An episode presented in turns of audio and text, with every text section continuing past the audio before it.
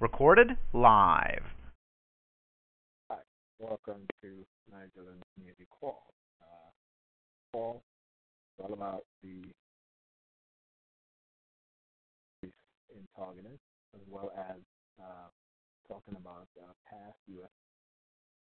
non-consensual human experimentation. We'll be reading an article that was uh, written in uh, 2011 by NBC News. We'll also be playing a video called Declassified Human Experiment.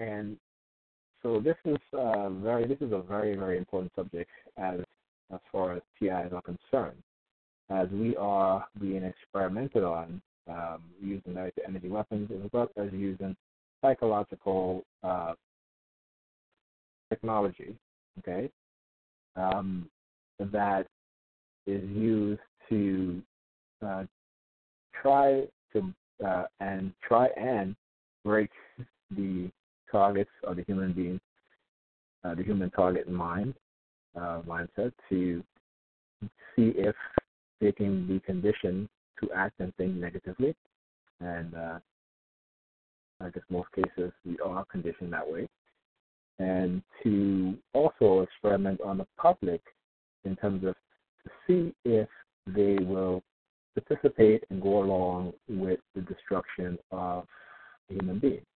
And I think the way how, from my experience in being an a target, I've been a target for over uh, 13 years, knowing, knowingly, uh, I should say, I'm probably a target way longer than that, but knowingly, um, for the past 13 years, I think what they do is that they try to set the targets up or they set the target up and then try to silence the target into not talking about uh, what is being done to them. Okay, and when the target starts talking about it, they launch some type of investigation, right?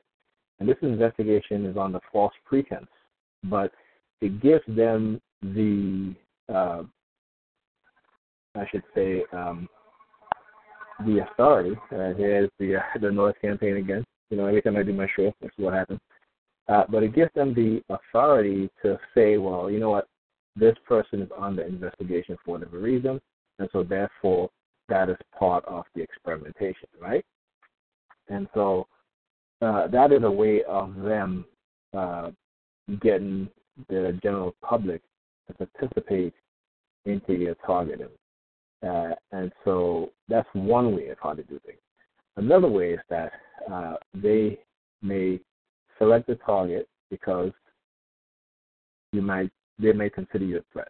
Okay, so if you're an organizer, if you're a whistleblower, um, they don't like that those kinds of personality traits. They don't like that kind of, of mentality because you know you're basically going against the norm. You're not a follower.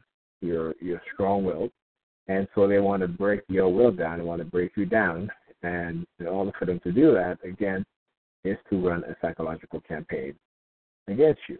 Okay, and so they will try to discredit you in whatever manner, shape, or fashion they see fit. And you talk about I'm talking about discrediting, and if you're a target, you know that the type of discrediting that they'll do. So they will use some of the most heinous and vile uh, sort of um, uh, uh, rumors, okay, against the target, right? They will try to break you down psychologically by using uh, energy weapons uh, to try to subdue your personality, right? So that you don't talk to other people, you don't influence other people into that way of thinking, into thinking freely, into having a free mind, thinking freely, and speaking out against injustice, uh, and basically not afraid to take on the authorities within the society, right? So once they see that trait in you, they have to try and take it out, all right, or at least subdue it. And that's another way. Um, also, because they want to test out these uh, these weapons. They want to test out these direct energy weapons, these crowd control weapons. Uh, let me give you an example, right? So the past week they've been targeting me a lot. I mean, a lot. And usually when I'm driving, I usually uh, um, I live in Brooklyn, so when I drive, uh, if I'm taking uh, Linden Boulevard here in Brooklyn and I turn onto Albany Avenue, there's a street. There's actually there's two streets that before you reach the stoplight, which is on Rutland Road. Right before that, there's a street. I forgot the name of the street, but I usually turn on there, and there's always people out there, right? On this particular uh, day, right, and it was it wasn't late, you know. Uh, uh it was it was at night. Uh, I think it was probably like around maybe um, a little after maybe nine o'clock or so. I'm on my way driving on my way home, and there's a police van, two police cars parked up, and there were three police officers standing uh, in the street, basically.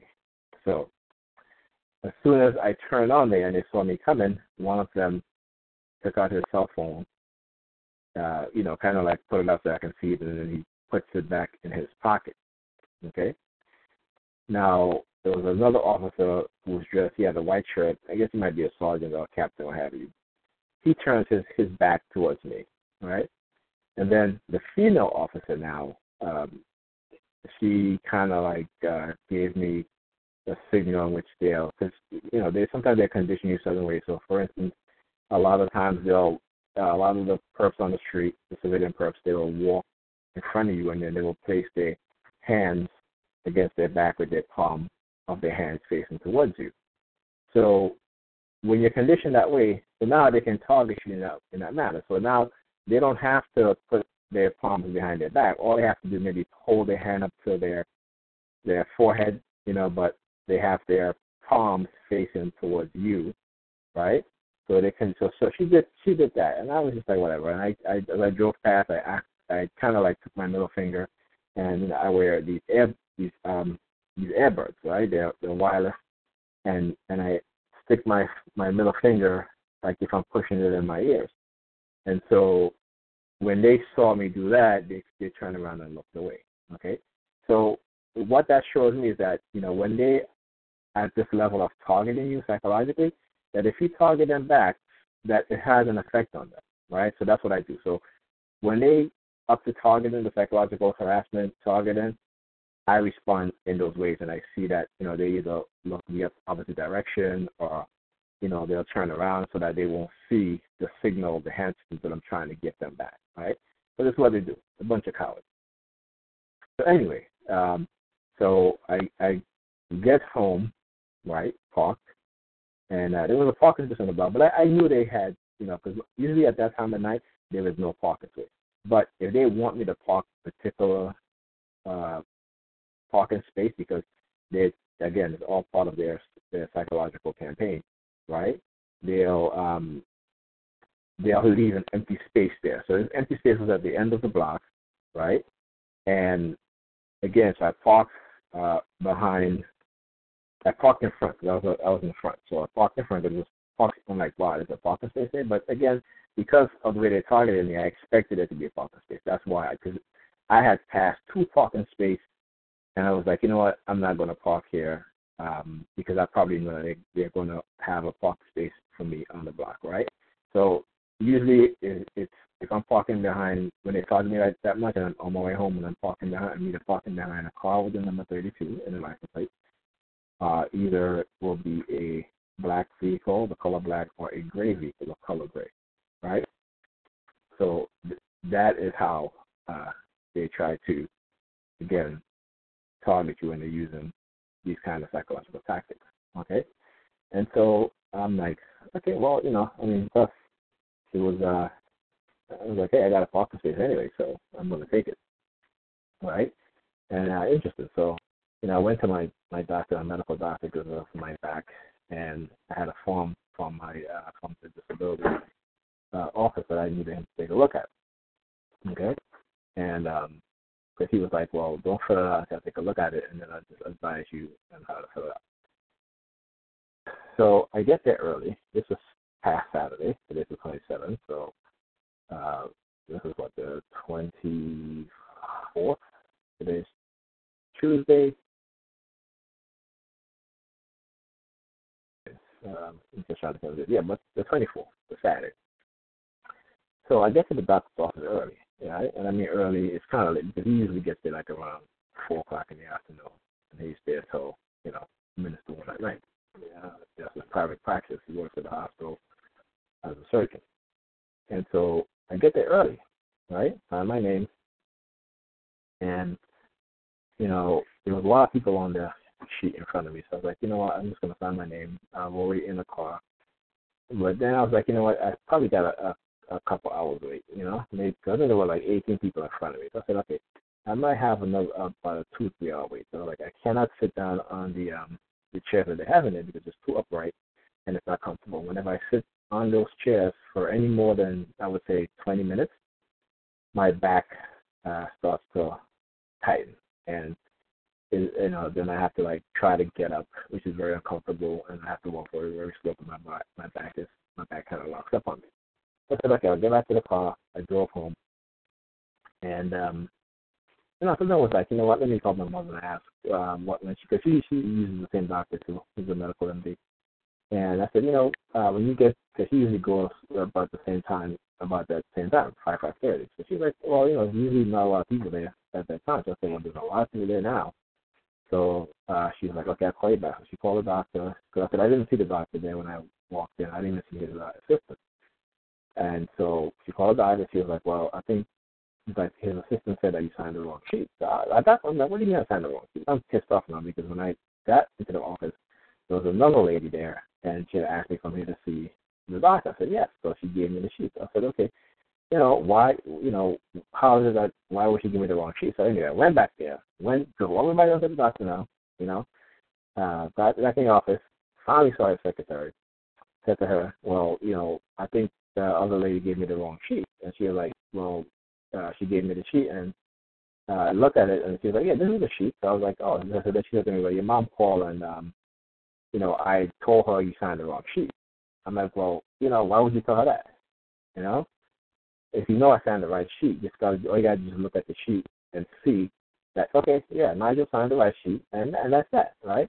But it's because they wanted to get me to that point of, you know, try to aggravate me, right?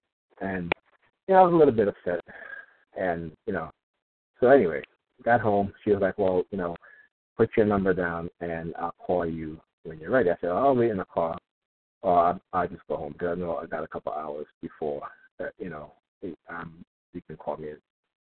Uh, yeah, I can explain the situation with my back and the whole thing, right? And she goes, that's fine, that's fine. You know, she's like, you know, put your number down and I'll call you. Now, mind you, this was like around minutes of six in the afternoon. So I get home and, you know, I'm just relaxing. And, you know, 8 o'clock, didn't get a call. 9 o'clock, didn't get a call. 10 o'clock, didn't get a call. So I went down there at 10.30. I went down there. And, uh, and I said to her, I said, well, you know, you didn't call me. What's the hold up? She's like, well, you know, you have to wait. I'm like, okay, fine, whatever, right? Went back outside, didn't go back home. I waited in the car, and I was on the phone with Alba. For two hours, I was there waiting. She didn't call me. Finally, I said, you know what, that's it. And this was like after minutes to one o'clock. And I was like, you know what, I'm going back in the office. Went back in the office, and then so they left the sheet out, right? So I can see. Basically, left the sheet so I can see it. So because you know, they know that's probably going to piss me off, and they was hoping that I'll have some type of, you know, explosive reaction and curse the parent or whatever. So on the sheet were there were 34, 35 people on the sheet, right? Number I'm number 19. Okay, so number 20 went already. Number 21 went already. Number 22, 23, 24, 25, 26, 27 already checked. They already went in. All right, 27, 28, 29, check, right? Then I'm like, hey, what's going on here? So I'm still I'm on the phone with Alda, and she's like, you know, put me on speakerphone. so I put Alda on speakerphone. And Alda just kept going on about how you know, it's a tragedy that, you know, they have you written this long. You know, it's like that, that office is highly compromised, and I will be careful because they're probably, um, you know, giving out your personal medical records, you know? So she was, uh, she was saying it loud as hell on the phone. I had on speakerphone. The phone. The minute Albert started talking and saying all that stuff, they called me in, right? So I'm like, wow, okay. So if I had if I had not put Albert on the phone, okay, I would probably be the last person that and this is what they do, right? And I know this doctor, he's a family member, but his assistant, And obviously, you have another sister, both of them, they're both compromised. Okay? Both of these uh, assistants of his are highly compromised. One of them, uh, her name is Ray. Whenever I have to go for her, go to her to get a form filled out so I can get an MRI or an X-ray done, it takes her at least a month before I can get that form. I call, I call her, you know, multiple times during the week, and she always tell me, "Oh, I just got in. Give me a second. And I call back the next day. She's like, "Oh, you know, I forgot about it. Just I'll call you when it's done." And then she don't call me for weeks and weeks and weeks. She don't call me. Finally, I had to call the doctor and say, "Listen, this is ridiculous. Okay, I'm waiting for this form to be filled out that you gave her that you gave her from uh, to, uh, that task for her to do, right? For me, okay, and she's not doing it. I'm hearing all these excuses as to why she's not doing it. Okay, so you know, at this point, I was like, you know what, maybe I should just go see another doctor. But I know that's exactly what they want, and they're using her to do what she's doing to me, so that I can get frustrated enough so I can go and see another doctor, right? So anyway, uh, back home, and this is I got back home. Like you know, I left there after one o'clock. Okay, when I got home, it was like uh, minutes to two o'clock at night in the morning. Okay, on a Saturday. Now, mind you, like I said, I was there from five thirty. Had my name signed on the sheet. She went home, came back, okay, and then she told me, "Leave a number. I'll call you. You know, when you're when it when um when it's your turn." Okay, and I remember I was number nineteen on the sheet. Okay, he had over thirty people there. Okay. So anyway, the morning, the Sunday morning, the doctor calls me now, and he's like, you know, you know, you seem a little uh, upset and agitated. I said, yes, I am. You know, so obviously he wants to know, you got to, you taking all your medicine, this and that. Yeah, then what nothing to do with the medicine. See, what it is, these people, they try to make every excuses for their behavior, okay, and try to put it on you, okay. Every excuses for their behavior, try to put it on you, right? And so I got, you know, I was just frustrated. I was like, you know, whatever. I was like, and I, and I explained to him. I said, this is the reason why I'm upset. I was a, little upset. Okay, the fact that I had to wait and wait for that long. And I said, so then it doesn't matter if I come in at five o'clock in the afternoon, or you know, um, one o'clock at night or 12, 12 o'clock at night, right? Because you know she's not going to call me. I'm going to be waiting, waiting, waiting. Everybody else is going to go before me, you know. And then they, then when I get upset, they're like, oh, you know, why are you getting upset? What do you mean why I'm getting upset? Anybody would get upset. But because you're the target, okay, they're trying to make it seem like, oh, you can't get upset. You're not supposed to get upset.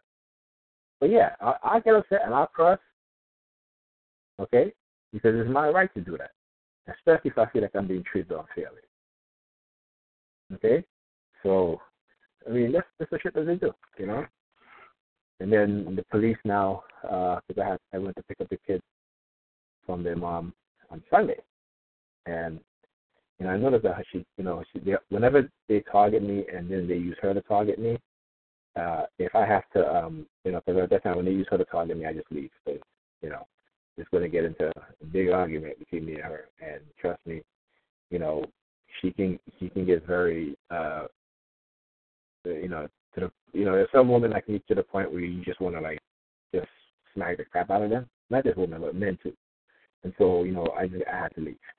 Okay, so I, so I leave. That's what I do, and that's the best way to to avoid any kind of conflict, especially if you're a target living with someone and they're using that person to target you. Okay, is that you have to learn to just you know just just walk away. It's not even worth it because you know exactly what they want you to do, right? So they can call the cops and put you in handcuffs, or call some the ambulance, so they can put you in a in in in, in the uh, mental institution. Okay, that's exactly what they want. So I I just walk away. So you know, and this was this happened during the week last week. And, we, and I just left, and I was like, you know what, I'm gonna go home in a couple of days, you know, see if they're if they calm things down with my targeting. And so, you know, I can't pick up the kids on Sunday because she had she's going to school for nursing. She had a test she wants to do. And I was like, okay, fine, I'll I'll take the kids for the night. And I, I, I every time that happens, you know, and it's a pattern that I see all the time it's a pattern. So I, I already know the pattern down down pat. So whenever I come to pick up the kids, what they'll do is that she'll stall. She'll stall until they can get a police car to uh, be on the block when she comes downstairs to drop the kids off. Okay, it's like they think I'm gonna like you know, I guess go crazy and and beat the crap out of her. But I don't hit women. I've never hit a woman.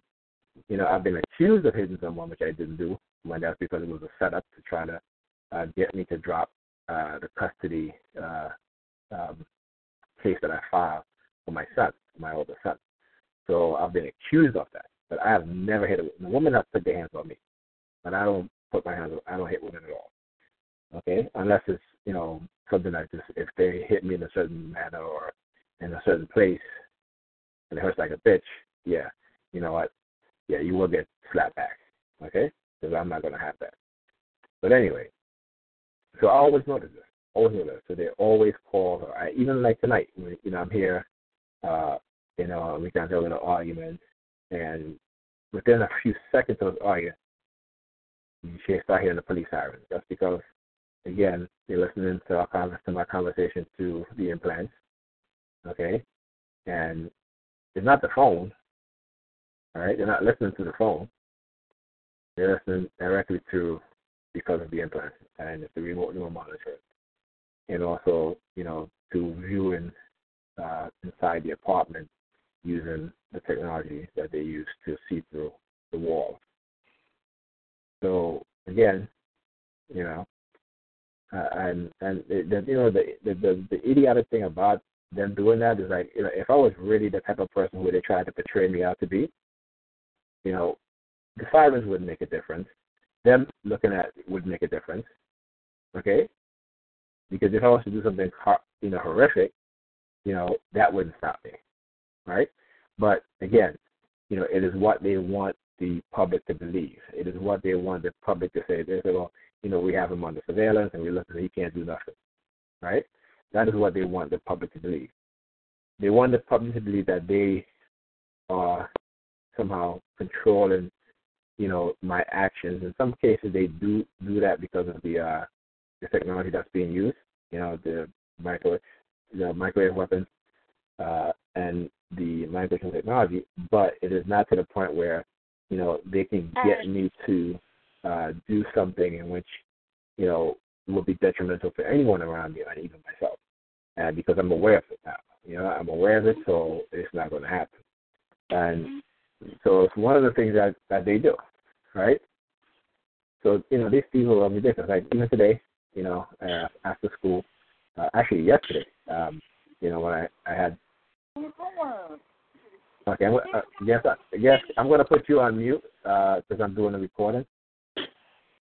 Okay, so, um, you know, I was, th- I was just thinking out loud. I wasn't saying nothing. You know what? Because my son, um, you know, he has school sneakers and he has his other sneakers that he wears when he's out of school, right? So uh, the sneakers that he was out of school, he was like, Daddy, you know, the sneakers is tight. It's hurting my foot. Okay?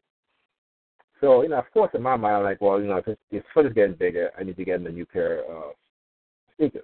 Okay, so today, after I went to pick him up from school, we went to the Modell's right here on Church Avenue. And of course, you know, they know that I'm going because we remote monitor.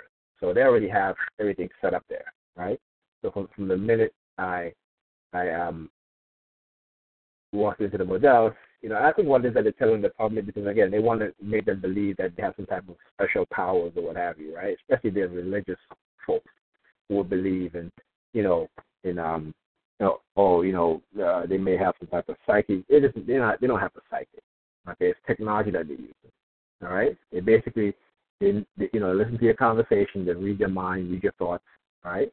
And they have the public believing that the technology doesn't exist, or they know that it, it exists right?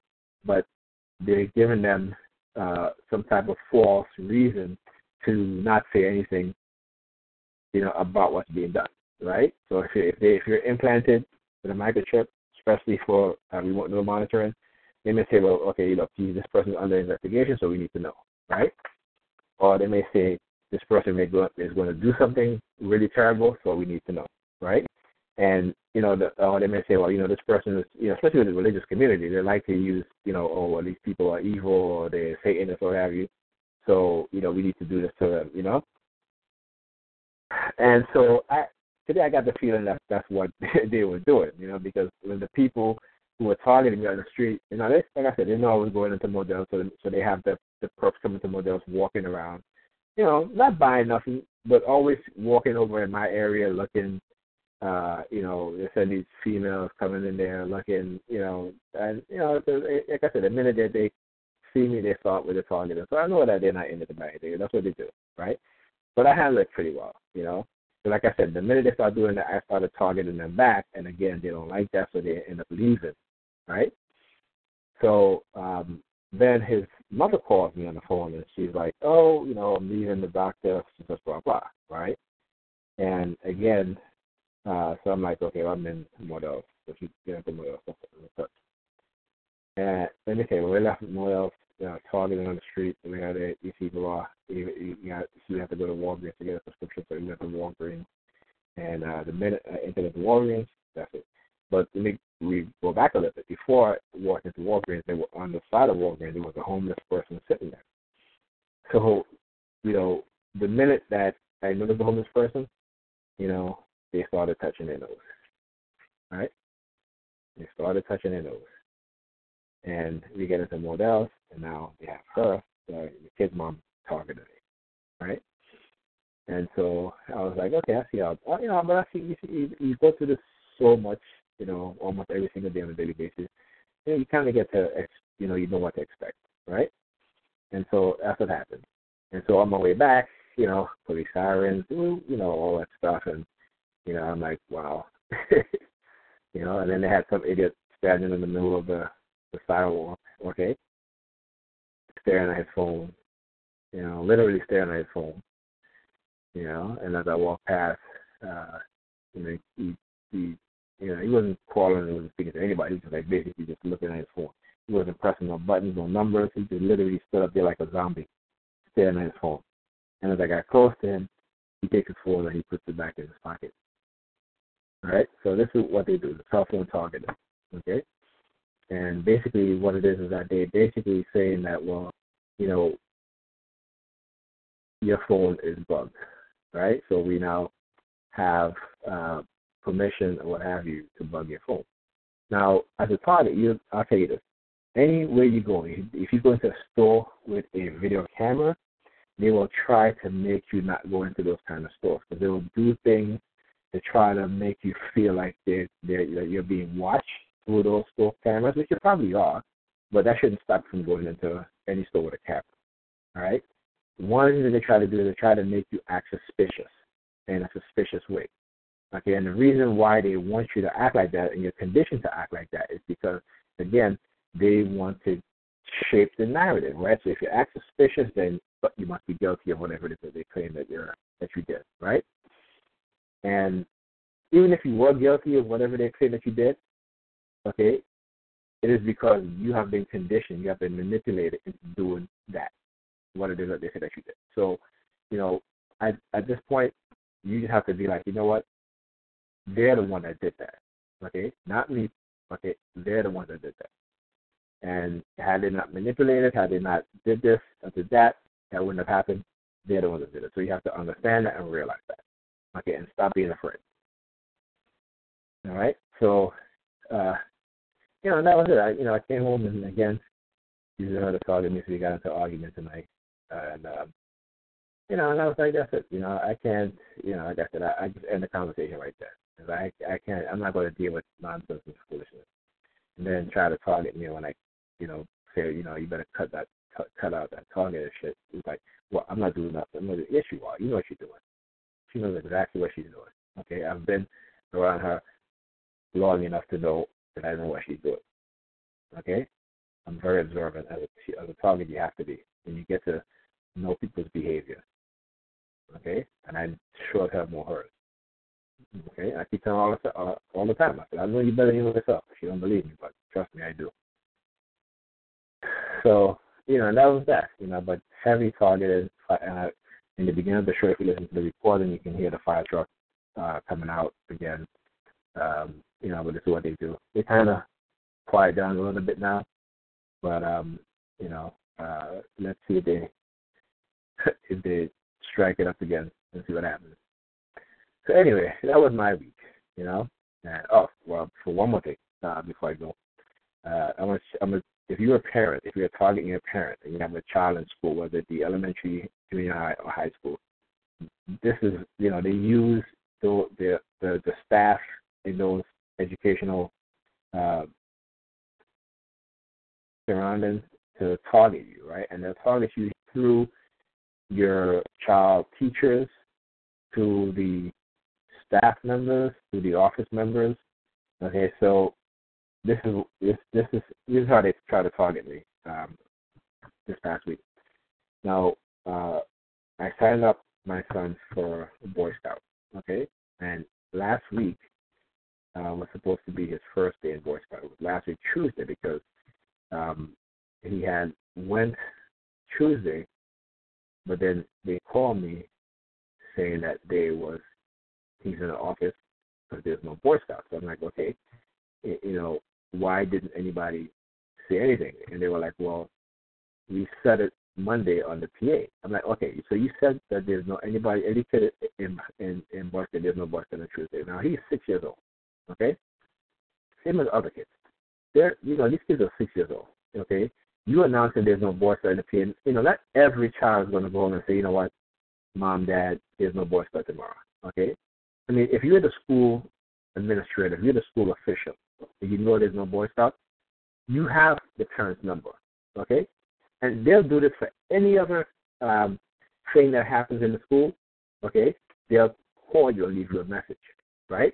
Because they have a their computer does it, right? Somehow they didn't do it, right? Neither did they put a note in his in his um folder to say, well, you know, if your child is in Boy Scout, there's no Boy Scout today. And this was last Tuesday, right? Because somehow they said, well, we're changing the Boy Scout um, because on the form it says Boy Scout will be held on Monday, which is supposed to be last week was the um last week Monday was the 19th, and they were like, well, it's going to be held Tuesday on the 20th, and the chess club, which is supposed to be on Tuesday, is going to be switched to Monday. So I'm like, okay, fine. So you missed, you know, you didn't get to go, but they canceled it. So Monday, which was, you know, um, the 25th, okay, uh, you know, I'm like, okay, so I'm thinking, you know, he has Boy Scout. His mom called midday to make sure that he has Boy Scout. Okay? The person that's in the office, right, the main office on the school, said yes. There is Boy Scout after school today, which was Monday, right, the 26th. So I get a call at um, I went to the gym and I had just came back from the gym. I think I left the gym like three o'clock. So I just came back to the gym, came home, came to my house because I'm staying here for the week. Took a shower and got out the shower. And I was, I'm about to eat. Then I get a call. All right, it was a call from the school saying that. Uh, no, I'm sorry. His mom got the call saying that um, he's in the office waiting because there's no Boy Scout today. Okay, so let me let me say this. School over at two forty. Right? The person in charge of the Boy Scout clubs and the chess club, he did not tell the school officials during the school hours that they were canceling Boy Scouts. He did not tell that to the school officials, right? In the office. So I go there and I'm like, um, what? How come there's no no Boy Scout? The people in the office was like, we don't know. They never told us. Like, what do you mean they never told you? They never told us. Like, well, you can go talk to the person who's in charge of that. Went upstairs and I go up there and it's a Spanish guy, you know, kind of big guy. And, you know, he's like, so I apologize and blah blah blah and all this stuff and you know, but I knew I was he was there to target But the minute I walked in there, you know, and I was the you know, the thing is that with them is that I'm sure they call other uh, uh, uh, uh you know, uh, told other kids' parents way before right? Because they would have been more kids in the office, right? There would have been a lot more kids in the office. So he finally had Boy Scout today, which is uh, yesterday, which is Tuesday, and there was uh, quite a few kids in there. So when they called me, which was Monday, right, when they're supposed to have the Boy Scout, they called me at minutes like three thirty, three thirty in the friggin' afternoon, right? When they know that there was no Boy Scouts, okay? And like I said, school over at 240. So he went into the lunchroom, right? There's no Boy Scouts. They could have called. They could have called. They had 40 minutes to call me, okay? But they never did. Or 50 minutes, but they never did. They never did. They waited until they have everything set up, okay? And then they're like, okay, let's call and have Mr. Nicholson come down and after we can talk to him. I'll send him a little, little, little message what you want to send him. So speaking to the person, I'm like, listen, you know, you guys can't be doing this, okay? And he's like, well, you know, um, you know, with some mix up, what have you, and they keep talking about the chess club, and he's like, oh, the chess club, you know, they had ten things to do, what have you, such. And I'm like, what does that have to do with Boy Scouts? The chess club is on is on um on Tuesdays. Oh, um, yeah, well, you know, we switched it, you know. So I'm like, what what do you mean you switched it? Without even telling the parent, you switched it again, right? So you have my child sitting in the office for 50 minutes, okay? Because you decide last minute, right? And which you didn't even tell the school official. So that's when you know it's fishy. So right there, when when they told me that that they didn't notify them that Boys Club uh, uh, was canceled on Monday and is now being held on Tuesday, I was like, okay, let me go see exactly what it is that they were going to do. What what kind of subliminal message they're trying to send me. All right, so I already knew. From the time the people in the office said that they did not notify them that the Boys Club was, was canceled and was now being held on Tuesday, which originally which is supposed to be held on, I knew right there. I was like, okay, let me go see what kind of bullshit they want to pull. And like I said, speaking to this guy, and he's talking about the chess club. I'm like, wait a minute. I said, the chess club is on Monday. I mean, I'm sorry, the chess, club is on Tuesday because they switched it. And I said, well, you know, he's like, well, um, I said, yeah, yeah. So what are you talking about the, the chess club? It has nothing to do with. The boys, they're two different days, right? So he's like, well, I said, and I said, listen, you know, it's on the it's on the message.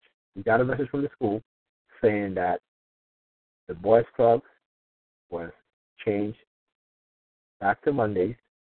Okay, after being changed from Tuesday, right?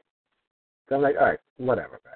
I'm like, come on, you know, it's just I like, you know, if this shit happens again, I want my my money back, and he's not going to go to boys Boy Scout. I just I send them to the Boys and Girls Club across the street. If that's the case. You know what I'm saying? And I walked out of there. You know, and I felt like I said they tried to target me and have people going nonsense, what have you. And then I got to her building, you know, um, down got into the elevator. It's funny, got into the elevator and um here comes this uh this lady. She looks Spanish too. You know, they you know, like I said, it, it must be yesterday must Monday, um, uh, must have been the target targeting day in which they use Hispanics in their targeting. All right, because they'll do that from time to time. Sometimes they'll, they'll be strictly Jews, sometimes it'll be strictly Hispanics, and sometimes it'll be strictly black folks or a mixture of, of of all. And so, you know, that I I I was like, she got the, she gets out the elevator, right? And you know, she gets out of the elevator, she's leaving. So I get in the elevator. She turns around, stands there staring at me like literally stared at me. You know, I mean, I I, I was gonna go up there and say, "What do you, do you want to kiss?" You know, but I was like, you know, whatever. So you know, I had my kids with me, so you know, um, we got in the elevator and went upstairs, and you know, that was that.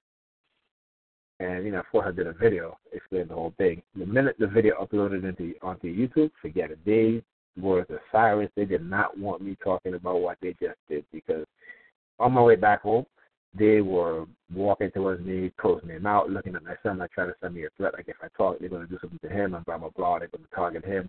Uh, and then my video, I was like, let me tell y'all something. Any one of y'all mother effers do anything to my child, okay, and y'all going to be a different person. Okay? And they're gonna be cool, calm, and collect Niger. When it comes to my kids, I'm not gonna pay that. And so, you know, that was that that was that, right? So these people again uh, are just absolutely ridiculous. And again, you know, they get their their, their cues from the police.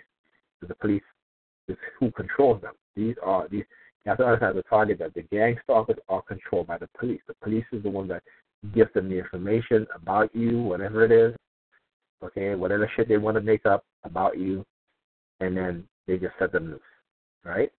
So for these gang stalkers, right, there is no, uh, uh, you know, there, there there is no level of of uh, accountability for what that they're doing because they know that they can get away with it, or at least they think they can get away with it, right? Because again, if you're a target and you go to complain about this to the police, they're going to just say, you know what, go see a, a, a, a medical professional. That's what they're going to tell you. Again, plausible deniability. They don't want to look into this stuff because they're the ones that are doing this stuff. Okay, you, look at COINTELPRO, how the federal, the, the FBI used the state and local police forces to engage in illegal activities. Okay, illegal wiretapping, illegal uh, arrests, false arrests, uh, you know, the destruction of your property, uh, and and a whole host, a whole host of other stuff. So you know, this, this, this the gang stalking, the gang stalkers are controlled by your police force. And the police force are the ones that are being controlled by the FBI. They're the ones uh, that are being given some of the technologies from the FBI to use against you. Right? So, you know, recently here in New York, they talk about how the NYPD have been using the X-ray van to go around looking into people's homes. And they say, okay, you know, well, we're we're we're not doing anything illegal, right? Yeah, they're not doing anything illegal because they're not, they, you know, they're not giving you the information to say, okay, well, who house are you spying on? Who house are you looking again, if everything is, oh, this is classified because you know what, it's an ongoing investigation. So that's what they like to use. You know, if you're in the government, you say, oh, it's classified in the matter of national security. If you're the police, oh, it's classified because it's an ongoing investigation. That's what they always say, right? That is their MO to keep these things secret. But you know what? Without the so we know that the technology exists and they do have it. Okay? Wait until they find out that the technology exists, in which you can you can be microchipped and they can read your thoughts. Right? Know you can be microchipped and tracked. That's not, you know, conspiracy theorist. That's fact. Okay? Remote neural monitoring is the next step, ladies and gentlemen. Okay? And I think it'll be a while before they really before someone dig out the truth, right?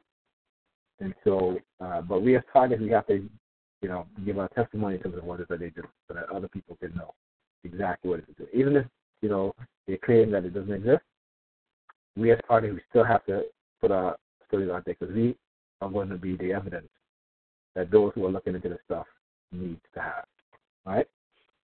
Okay, so uh, let's go. So the other part of the, the Tonight Show is on the ugly path of U.S. human experimentation. And there's an, there's an article from NBC News that was dated uh, February 27, 2011. And it talks about uh, the history of illegal, non-consensual human experimentation and how the U.S. government have uh, is deeply rooted in this kind of experimentation, and the fact that the people who are doing this kind of experimentation, you know, they they have no conscience. They have there is no humanity about these people. There's no concern for the subjects who are put into these uh, illegal experimentations. There's no care for these uh, victims of this. and there's definitely no kind of uh, prosecution of the people who are committing these uh, atrocious experimentations. Okay? And they've continued to get away with it decades after decades of experimenting on hundreds of thousands of people unwillingly, non consensual, unethical, and you know this is ridiculous. So this is uh, an article again from 2011. Atlanta. Shocking as it may seem, U.S. government doctors once thought it was fine to experiment on disabled people and prison inmates. Such experimentation includes giving hepatitis to mental patients in Connecticut, spreading a pandemic flu virus up the nose of prisoners in Maryland, and injecting cancer cells into chronically ill people in a hospital, in a New York hospital. Much of this historic, uh, sorry, horrific history is 40 to 80 years old, but it is the backdrop of a meeting in Washington this week by a presidential bioethics commission. The meeting was triggered by the government apology last fall for federal doctors infecting prisoners and mental patients in Guatemala with syphilis 65 years ago. Now, I was at that bioethics meeting, and I did give a testimony in terms of what was happening to me at that time. Okay, it still continues to happen to me today. U.S. officials also acknowledged there have been dozens of similar experiments in the United States. Studies have often involved making healthy people sick. An exhaustive review by the Associated Press of medical journal reports and decades old press clippings found more than 40 such studies. At best, these were the search for life saving treatment. At worst, some amounts of curiosity, satisfying experimentation that hurt people but provide no useful results. Inevitably, they will be compared to the well known Tuskegee syphilis uh, study. In that episode, U.S. health officials tracked 600 black men in Alabama who already had syphilis but did not give them adequate treatment even after penicillin became available. These studies were worse in at least one respect. They violate the first the concept of first do no harm, which you know doesn't doesn't mean shit if you're a target, right? You know, whether you're whether you go to a psychiatrist, a doctor, medical doctor, uh, you go to the hospital, it, they that do no harm crap doesn't apply to targets. Right? A fundamental medical pr- principle that sketches back centuries. When you give somebody a disease, even by the standards of their time, you really cross the key ethical norm of the profession, said Arthur uh, Caplan, director of the University of Pennsylvania Center for Bioethics. Attitudes similar to the Nazi experiments. Some of these studies, mostly from the 1940s to the 60s, apparently were never covered by news media. Others were reported at the time, but the focus was on the promise of enduring new, cure, new cures, while glossing over how test subjects were treated. Attitudes about medical research were given were different then. Infectious disease killed many of the people years ago, and doctors worked urgently to invent and test cures. Many prominent researchers felt it was legitimate to experiment on people who did not have full rights in society. People like prisoners, mental patients, poor blacks. It was an attitude in some ways similar to that of Nazi doctors experimenting on Jews. There was definitely a sense if we don't have today, the sacrifice for the nation was important, said Laura Stark, a, a Wesleyan University assistant professor of science and society who's writing a book about past federal medical experiments. The AP review research, the AP review of past uh, research found a federal funded program, a study began in 1942, injected experimental flu vaccine in male patients at a state insane asylum in Ypsilanti, Michigan. Then exposed them to flu several months later. It was co authored by Dr. Jonas Salk, who a decade later would become famous as inventor of the polio vaccine. Some of the men weren't able to describe their symptoms, raising serious concern or question about how well they understood what was being done to them. One newspaper account mentioned the test subjects were senile and illiterate. Then they quickly move on to the promising results.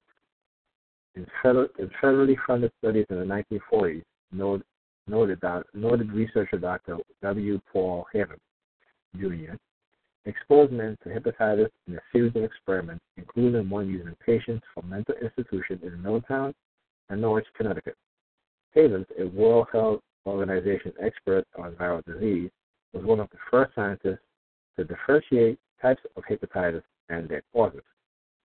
In research of various news archive found no mention of the mental patient study, which made eight healthy men ill but broke new, no new ground in understanding the disease. So you see here, it says that there was no um, mention of that, no uh, record of what's being done to these people. And that's the same thing that's happening to us as targets, right? So we know what's, what's being done, but they're not keeping any records, right, of what it is that's being done. And if they are keeping the record, they'll surely uh, get rid of it if uh, inquisitive minds are looking around asking questions. Okay. Researchers in the mid 1940s studied the transmission of the deadly stomach bug by having young men swallow unfiltered stool suspension. Oh, that's disgusting.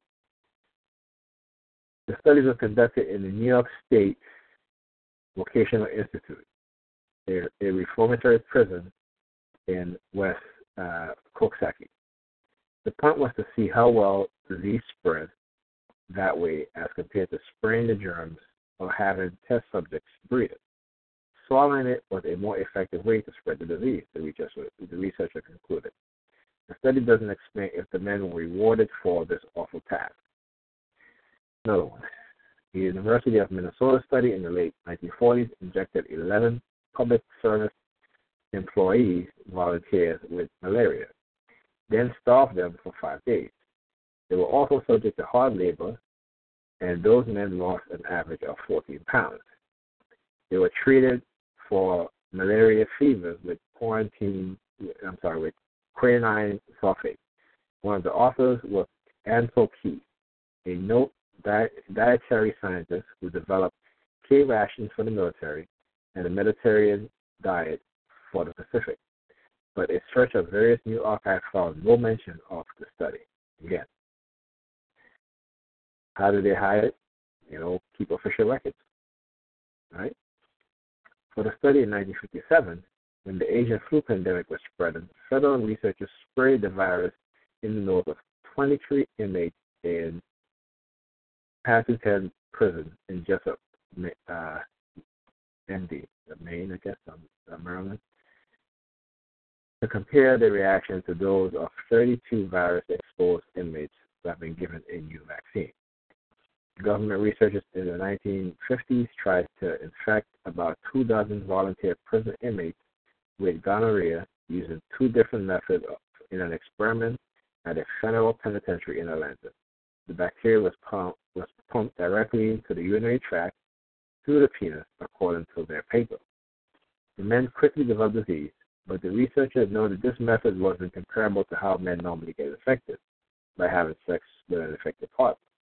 The men were later treated with antibiotics. The study was published in the Journal of American Medical Association, but there was no mention of it in various news archives.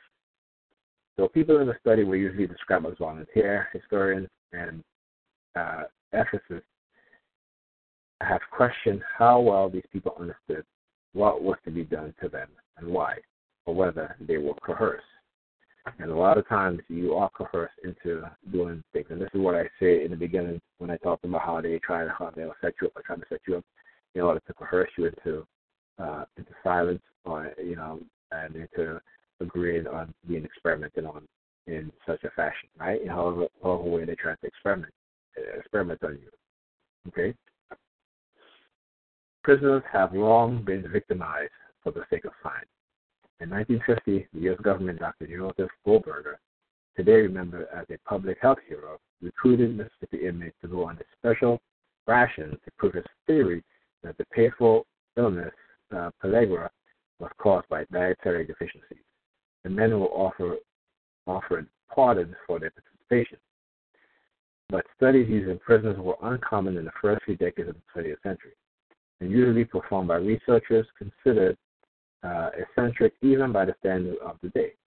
One was Dr. L. L. Stanley, resident physician at San Quentin Prison in California, who around 1920 attempted to treat older developed excuse me debilitated uh, men by implanting in their testicles from livestock and from recent executed convicts. Newspaper wrote about Stanley's experiments, but the lack of outrage is striking. At least they had a lack of, you know. I mean, you see, uh, it was published by the newspaper, and people, I guess, wasn't really upset about it. Which is, you know, I guess it is striking because even we as TI today, what's happening, the lack of people that are speak that are not speaking out on our behalf about what's happening, it is rather striking. Into San Quentin Penitentiary in the role of the youth, and the role of the fountain of youth, an institution where the years were made to roll back for men from failing mental mentality and vitality, and where the spring is restored to the step, wit to the brain, vigor to the muscle, and the brain to the spirit. All this has been done is being done by a surgeon with a scalpel, beginning on the Rosie Report published in November of 1919 in the Washington Post. Around the time of World War II, prisoners were enlisted to help the war effort by taking part in studies that could help the troops. For example, a series of malaria studies in Statesville Penitentiary in Illinois, and two other prisons were designed to test anti-malarial drugs that could help soldiers fight in the Pacific. It was a, about this time that prosecution for Nazi doctors in 1947 led to the Nuremberg Code, a set of international rules that protect human test subjects. Many U.S. doctors essentially ignored them, urging that they apply to Nazi atrocities, not to American medicine. In the late 1940s to 1950s, saw huge growth in the U.S. pharmaceutical and health care industries, accompanied by a boom in prisoner experimentation funded by both the government and corporations. By the 1960s, at least half of the states allowed prisoners to be used as medical guinea pigs. But two studies in the 1960s proved to be the turning point in the public attitudes towards the way test subjects are treated. the first came to light in 1963. Researchers injected cancer cells into 19 into the 19 old and debilitated patient at a Jewish chronic disease hospital in the New York borough of Brooklyn to see if their bodies would reject them. See, I live in Brooklyn, so I'm not surprised at all that didn't happen to me. As a matter of fact, I think most of the targets, uh, the targeted TIs who have reported being uh, harassed and stalked and experimented uh, the way that we are being experimented on, the majority of them live here in New York, all right, particularly New York City, surrounded by forests. Okay? Um, so let's continue here. The hospital director and the patient were not told they were being injected with cancer cells because there was no need. The cells were deemed harmless, but the experiment upset a lawyer named William Hyman, who sat on the hospital board of directors. The state investigated, and the hospital ultimately said any such experiment would require the patient's written consent. At a nearby Staten Island from 1963 to 1966, a controversial medical studies was conducted at the Willowbrook State School for Children with Mental Retardation. The children were intentionally given hip, uh, hepatitis orally and by injection to see if they could be cured from gamma uh, globulin. Those two studies, along with the Tuskegee experiments revealed in 1972, proved to be the holy trinity that sparked extensive and critical media coverage and public distrust, says Suzanne Reverby, the Wellesley uh, College historian who first discovered records of the syphilis study in Guatemala. By the 1970s, even experiments involving prisoners were considered scandalous. In widely covered congressional hearing in 1973, pharmaceutical industry officials acknowledged they were using prisoners for testing before they were because they were cheaper than chimpanzee. Wow. Holmesburg Prison in Philadelphia made extensive use of inmates for medical experimentation. Some of the victims are still around to talk to you about it. Edward Yusef Anthony, featured in a book about the study, said he agreed to have a layer of skin peeled off his back, which was coated with certain chemicals to test a drug. He did that for money to buy cigarettes in prison. I said, Oh my God, my back is on fire. Take this. And the blank off me. Anthony said in the interview with the Associated Press, he, as he recalled the beginning of weeks of intensive itching and agonizing pain. The government responded with reform. Among them, the U.S. Bureau of Prisons in the mid 1970s effectively excluded all research by drug companies and other outside agencies within federal prisons. As the study of prisoners and mental patients dried up, researchers looked to other countries. It makes sense. Clinical trials could be done more cheaply and with fewer rules, and if and it was easy to find patients who were taking no medication, a factor that could complicate tests for other drugs. Additionally, additional set of ethics, ethical guidelines have been enacted, and few believe that another Guatemala study could happen today.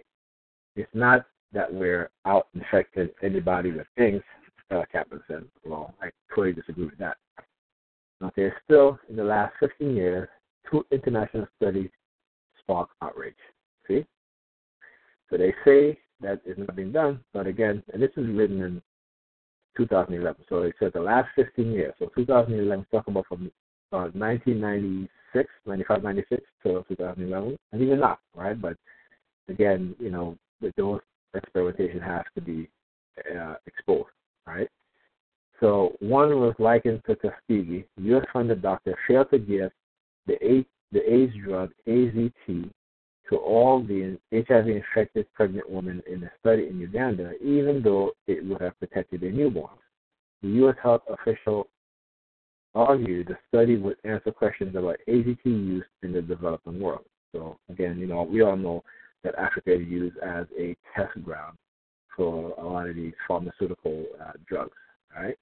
And they've also created a lot of diseases uh, in Africa, okay, in order to create um, antiviral drugs so that they can bring the disease over to the Western world and they can make money from the uh, the drug that they use to cure or treat the disease. Right? I mean, these people have no ethical, uh, no ethics at all. All right? They're, they're just after the money. Right? The other studies by Pfizer Inc. gave an antibiotic named Trovan to children with meningitis in, in Nigeria. Although there were doubts about its effectiveness for the disease, critics blamed the experiment for the death of 11 children and the disabling of scores of others uh, Pfizer settled a lawsuit with Nigerian officials for $75 million, but admitted no wrongdoing. Again, I mean, come on. How the hell can you experiment on people, right? Yet you pay $75 million, but then you don't admit to any wrongdoing. How could that happen? This is the world we're living in, ladies and gentlemen, where people can be experimented on, right? the drug companies or the government can get caught, and there's no form of repercussion. There's no punishment, nothing like that. They just throw money at it and say, okay, you know what? Here's X amount of dollars. We admit no wrongdoing. So of, how do you get those individual attitudes to change? You don't. Not by allowing them to uh, to not admit what they've done is wrong. Okay, at least if they admit what is wrong, they they might be some sort of change in terms of you know the changing of the way they they think in terms of doing ever doing this again. But when they admit, when you take the money and you, they admit to no wrongdoing, that means that they're going to do it again. They're going to do it again because they know that they can just throw money at it and say, hey, and make it go away, right? And you never have to admit anything wrong. Okay, this is the U.S. government. Last year, the U.S. Department of Health and Human Services Inspector General reported that between 40 to 55 percent of clinical studies of federally regulated medical products were done in other countries in 2008, and that proportion probably has grown. The report also noted that U.S. regulators inspect fewer than 1% of foreign clinical trial sites.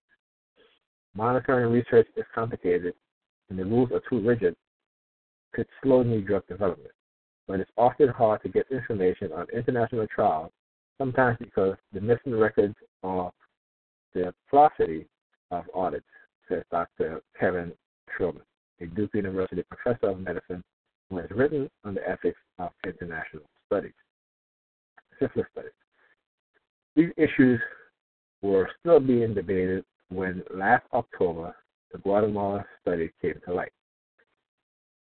In the 1946 to 48 studies, American scientists infected prisoners and patients at a mental hospital in Guatemala with syphilis, apparently to test whether penicillin could prevent some sexually transmitted disease. The study came up with no useful information and was hidden for decades. So that means that they gave people syphilis, right? And couldn't cure them, right? Because probably the, the, the penicillin that they were using wasn't strong enough, right? And yet they came up with no useful information. Okay, so what happened to those people? Not that those people have it, but they will go sleep with somebody else, they give it to them, right? And the list goes on. So I mean, it is it is it is incredible, and the same thing is being happening here today. You know, there are times when I, you know, when I read articles about um, this person with AIDS infected, you know, over you know a hundred women, or this woman with AIDS infecting over 300 men. You know, I, I know for a fact that these people are being used in, as experiments. I know that for a fact. Okay, and as a target, you you, should know that too. Whenever you read these kind of articles like that, that's experimentation right there. Okay? And then when they finish, right, when they finish, then they're like, okay, well, let's go arrest this person. Okay? That's what they do, ladies and gentlemen. That is exactly what they do. Okay. The the Guatemala study nauseates ethics on multiple levels. Beyond infected patients with a terrible illness, it is clear that people in the study did not understand what was being done to them or were not able to give their consent. Indeed, though it happened at a time when science, scientists were quick to publish research that showed frank disinterest in the rights of study participants, this study was buried in file drawers. It was unusually unethical, at the, even at the time, says Starks, the Wellesley researcher. When the president was briefed on the detail of the Guatemala episode, one of his first questions was whether this sort of thing could still happen today, said Rick Weiss, a spokesman for the White House Office of Science and Technology Policy.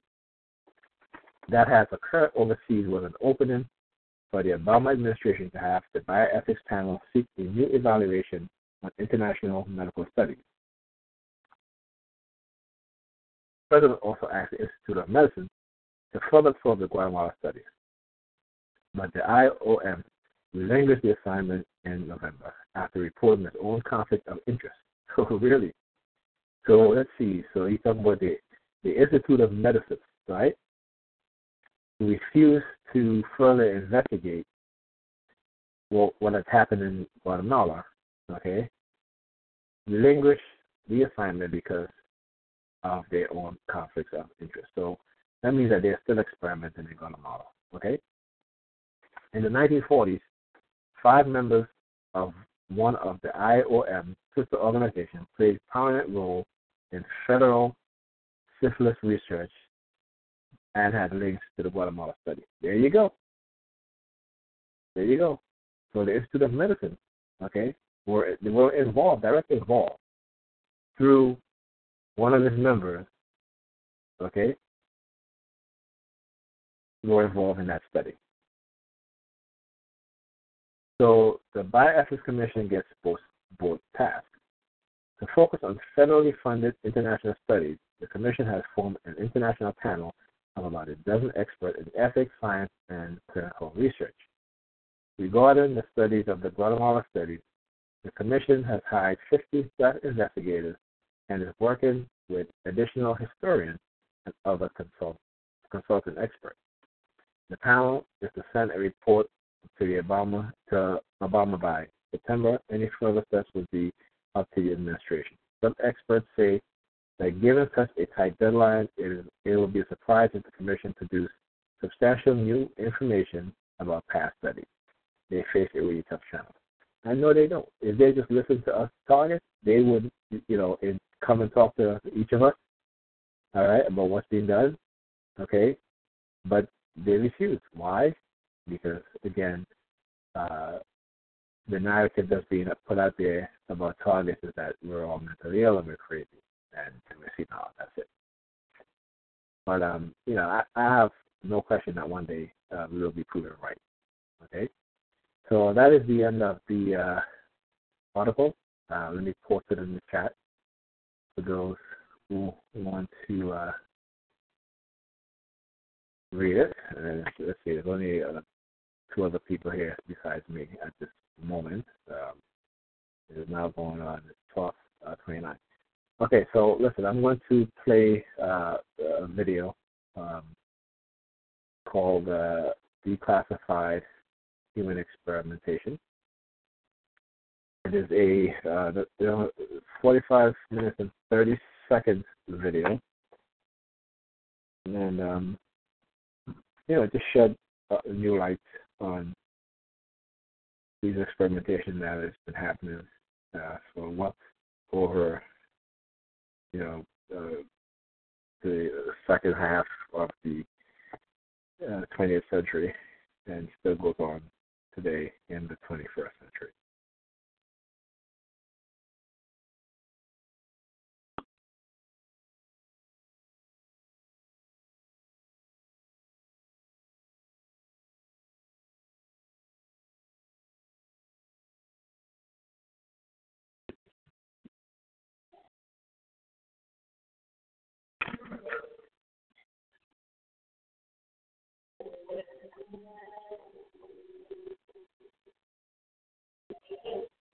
Hello, I'm Arthur Kent. Welcome to History Undercover.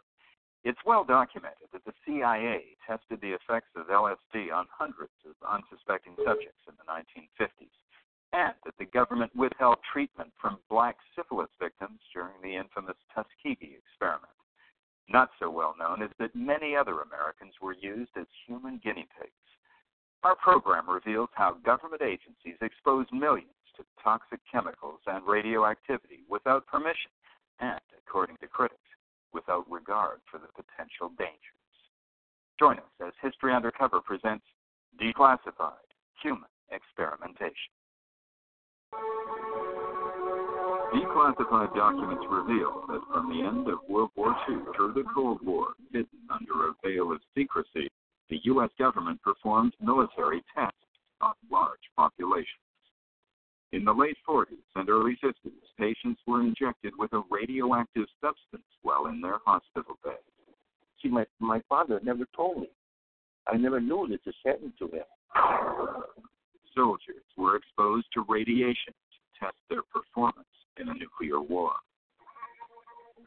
In the 1950s, the Army released bacteria and chemicals at sea, in the air, and underground. I found out that four of my pals that lived directly across the street from me had all died of cancer. These are four separate families. In 1995, a presidential advisory committee confirmed that for more than three decades, hundreds of thousands of Americans have been unwitting participants in human experimentation. It is a very, very important piece of America's history, and it will shape America's future.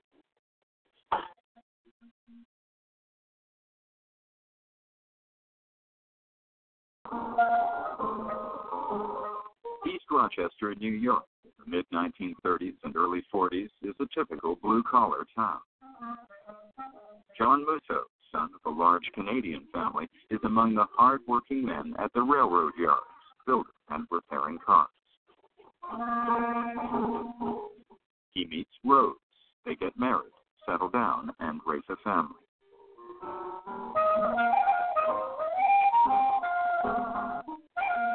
Over the years, John's health deteriorates and he is diagnosed with Addison's disease, a chronic disorder of the adrenal glands that weakens him and leaves spots on his face. When World War II erupts in Europe, very little changes in John's life. He does not know that the Strong Memorial Hospital, where he is treated as an outpatient, has become part of the war effort. The hospital is being used for research by the Manhattan Project, the top secret unit developing the atom bomb. The Manhattan team operates from inside this high level security building across the street from the hospital. Only authorized personnel are allowed in. Research was determined entirely within the Manhattan Project itself, and it might be determined by Manhattan Project scientists here in Rochester, or it might be the result of directives that came down from Los Alamos or from Oak Ridge, which is where the, the medical chief was headquartered. The university would have no ability to look at what kind of research has been done here. John Musso, like all other patients at the hospital, is oblivious to the government's top secret activity, and he continues with his routine visits to see his doctor for treatment. In 1945, the war ends. As Allied troops liberate the death camps, the world learns about the horrific experiments conducted by Nazi doctors on prisoners in the camps. Experiments that almost always resulted in cruel and painful death. That they were war crimes, that these Nazi doctors could have been tried for murder was eminently clear. But the Americans have the ambition not simply of condemning a war crime, but of condemning a war crime committed in the name of men. When the War Crime Tribunal is set up in Nuremberg to bring Nazi criminals to justice, special attention is given to these doctors and the experiments they conducted on humans. The result is the formulation of the Nuremberg Code, a universal rule of conduct regarding any human experimentation in years to come. The first principle, critical principle of the Nuremberg Code is you don't get to do research on anyone without their permission. The voluntary consent of the subject. Now, obviously, the uh, victims of the uh, Nazi experiment had not given their consent. And Nuremberg, quite wonderfully, lays out consent as the bedrock principle for human experimentation. The trials of Nazi war criminals make very little impression in Rochester or the United States as a whole. So, on February 1, 1946, a doctor that John has never seen before, Dr. Samuel Bassett, approaches his bed and gives him an injection. John assumes that this has to do with the Addison's disease. Dr. Bassett does not provide an explanation. But the injection given to John Musso does not contain medication. It's a radioactive substance, plutonium. John Musso is one of 18 patients who are used as human guinea pigs, all injected with small amounts of highly toxic plutonium. The, the impetus for the plutonium research was a result, more or less, of an accident that had happened in Los Alamos. A scientist, uh, a tube of plutonium had, had burst in the face of, of a, a research scientist. He had actually ingested some of the material. It was unknown what kind of effects that, that was going to have on this individual. But there were other concerns about plutonium, about its toxicity in general. Uh, Robert Oppenheimer and uh, Louis Hempelmann, both of whom were at Los Alamos, were determined that some human experimentation needed to be done to determine animal studies simply were not sufficient. The doctors wanted to find out the plutonium's whereabouts in the human body and observe its mobility. There's no indication on the patient record charts that these injections were ever given these patients. The research was top secret. It was not to be indicated to anyone, not even to the patients, as we, as we now know. With poisonous plutonium flowing in his blood, John Musso goes on with his life. His poor health bothers him continuously it was a constant battle for him to maintain his equilibrium and uh, to fight off very common everyday ailments like colds or infections. He had a, a very, very severe problem in doing that. And uh, we, we attributed that to Addison's disease.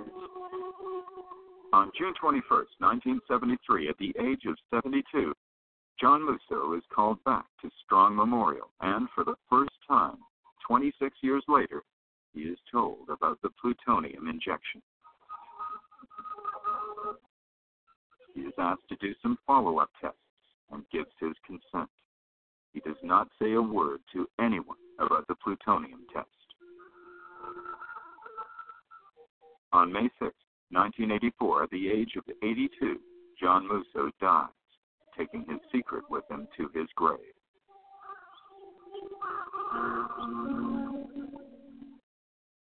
But the story doesn't die with him. A few years later, and many miles away, Eileen Welsome, a reporter for the Albuquerque Tribune, is researching some newly declassified documents.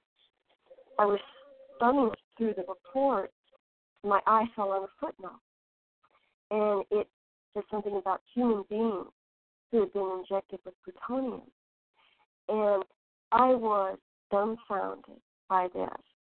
You have to keep in mind the context in which I was looking at these records. I was all alone in this dusty basement. These reports were 40 and 50 years old, and they were all about dogs who they had been, who had been injected or ingested with plutonium, and had developed tumors and all kinds of diseases, and then were sacrificed. So when I saw this uh, reference to humans being injected with plutonium, I immediately thought, my God, uh, how could they have done this? And and what happened to these people? So I went back to the paper, and that following Monday I came in and I told the city editor, I said, "Hey, I found a great story," and I said, 18 people were injected with plutonium during the Manhattan Project. And he said, Well, that's a great story, but that's not what we hired you to look into. But Eileen does not give up. For the next five years, slowly and stubbornly, she continues with her investigations, requesting more declassified documents under the Freedom of Information Act. I got a few fact sheets, very few documents on the experiment, and they said that was all they had.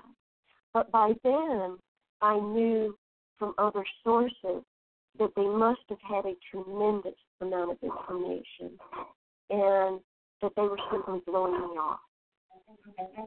Mm, five years have passed when Eileen finally uncovers the names of five of the 18 patients. One of them is a John Musso in Rochester, New York. She looks up all the Mussos in the Rochester phone book and starts to make calls. The.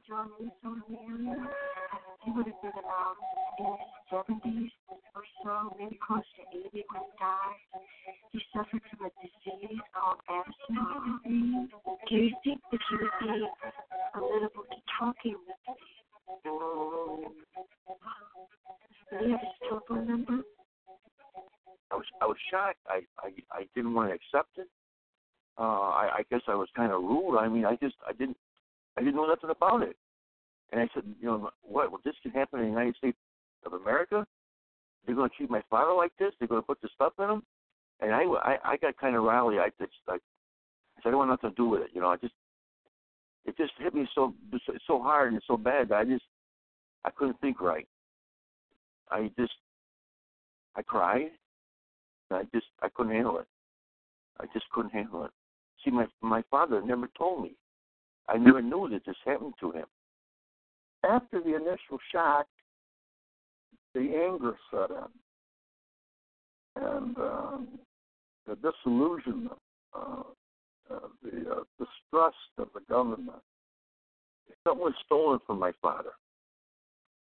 We don't know what what opportunities that could have come about after this Addison disease if he didn't have this plutonium.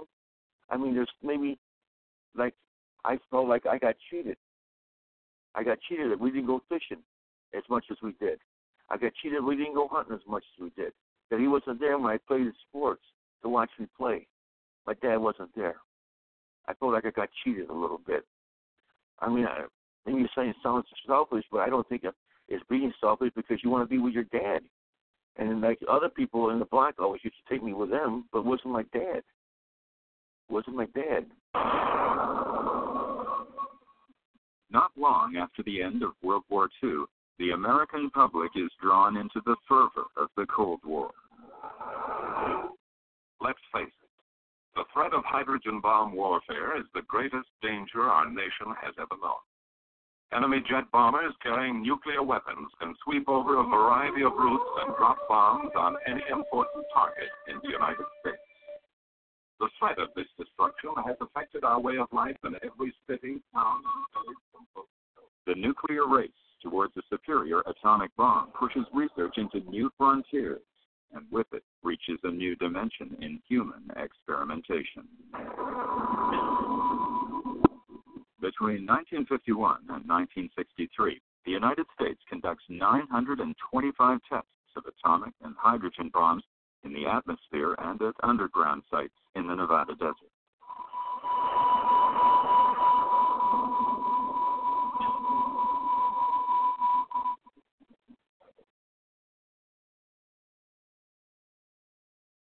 It has been established from government declassified records that as many as 200,000 military personnel participated in these tests. Among them, 3,000 serve at the test site as subjects of research.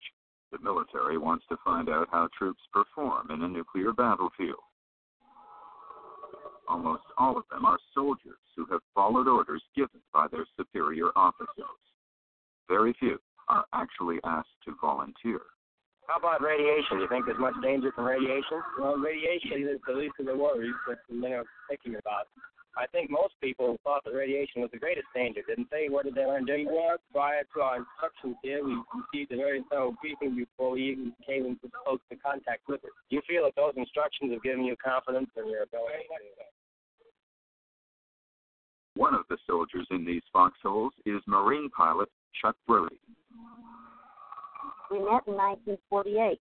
I was spending my vacation in San Francisco, and with a couple of other ladies from from our office, and uh, we went to the Officers Club for dinner. Nothing to officers. And we sat around a, table and the music was playing. Chuck finally me to dance. That was it click. He proposed to me that night without ever even touching me or kissing me or anything. He said, I've waited all my life for someone like you. Soon after, Chuck and Pat get married, and Pat becomes a proud wife of a Marine. In 1957, the United States plans to detonate what will be the largest atomic bomb ever to be tested in the atmosphere codenamed Hood, and Chuck was there, close to ground zero. He was in the front row trenches. There were ground officers there, and there were pilots. They would rotate. The Marine Corps wanted all of their people to know about the safety of radiation exposure so they could go back and teach the troops how safe it was. He didn't tell me anything. He was sworn to secrecy along with all of the other men. They were told that if they talked about their experiences, that they would be guilty of treason. But the night before Hood is detonated, Chuck calls Pat on the phone. He said, "Get the kids up at 4:30 in the morning and face the east, and you'll see something you'll never forget." I saw Hood I saw the bright light in the sky, which slowly diminished. That's the only time we ever talked about that experience. In 1963, nuclear tests in the atmosphere come to an end due to a test ban treaty. Soldiers go home to their bases and families. In time, many retire and start civilian life records about the possible lingering effect of their exposure to deadly radiation are kept secret.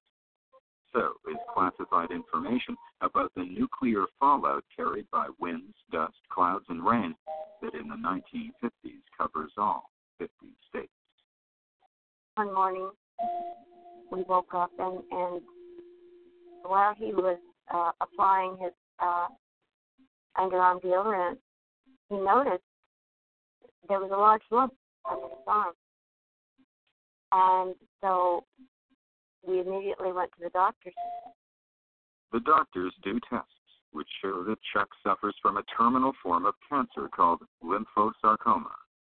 The doctor informs Pat by telephone. I was totally unprepared, of course, and I I didn't know what to do. I was there alone in the house. I tried to figure out how I was to tell the kids. We had four children. How was I going to tell Chuck? So I managed to do all that. And so we then went to an oncologist and he started chemotherapy.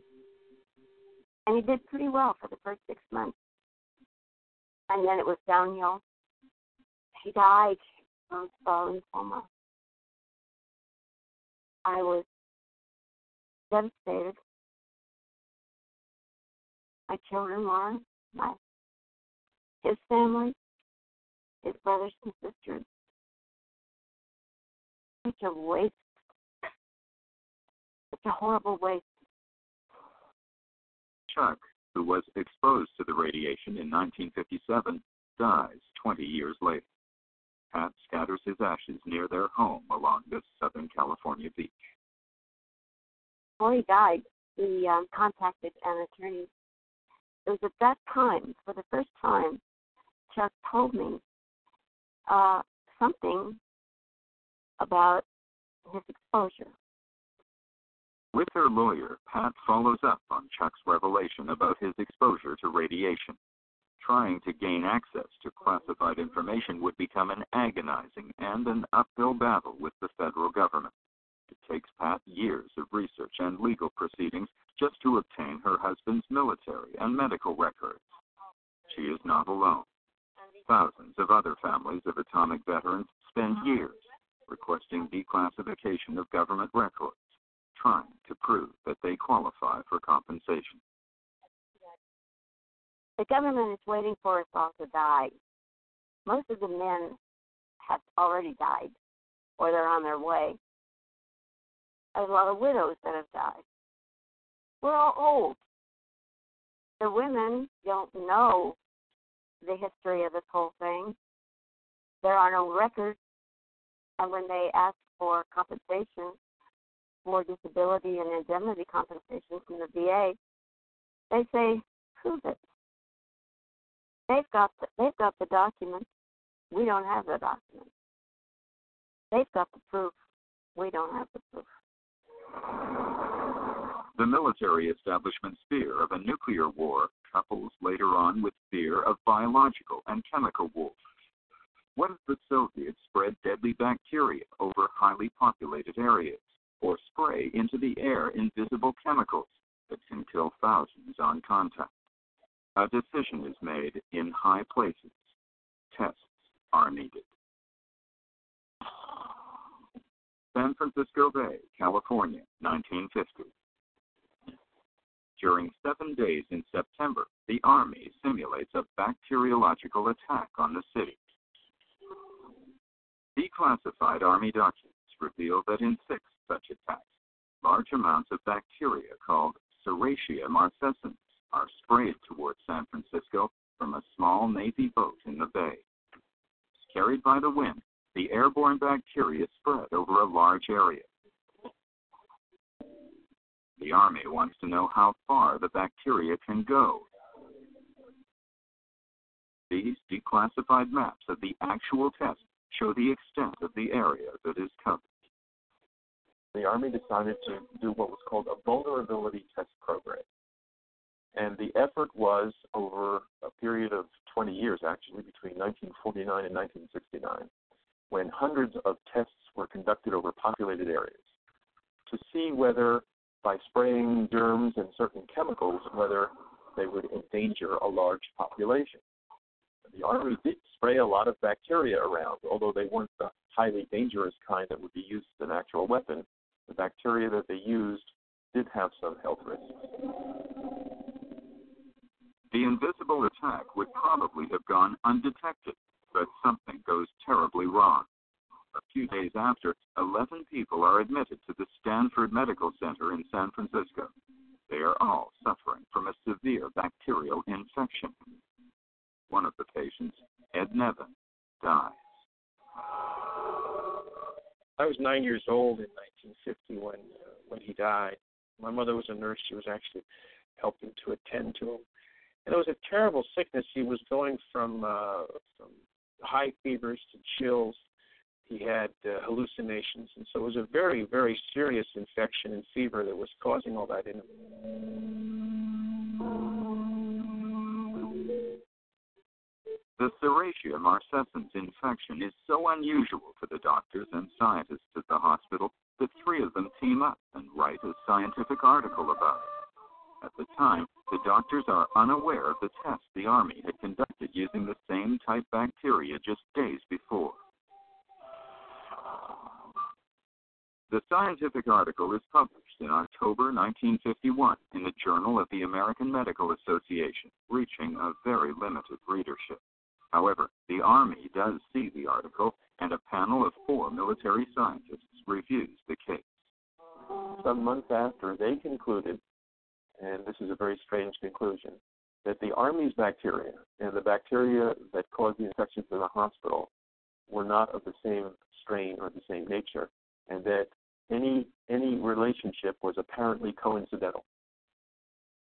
That was a real stretch.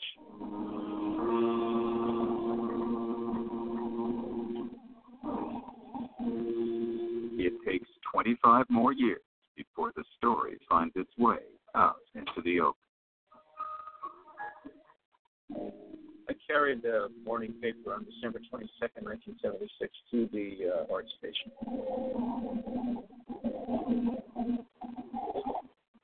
I was reading uh, the front page, read with some interest because of my work as a trial lawyer.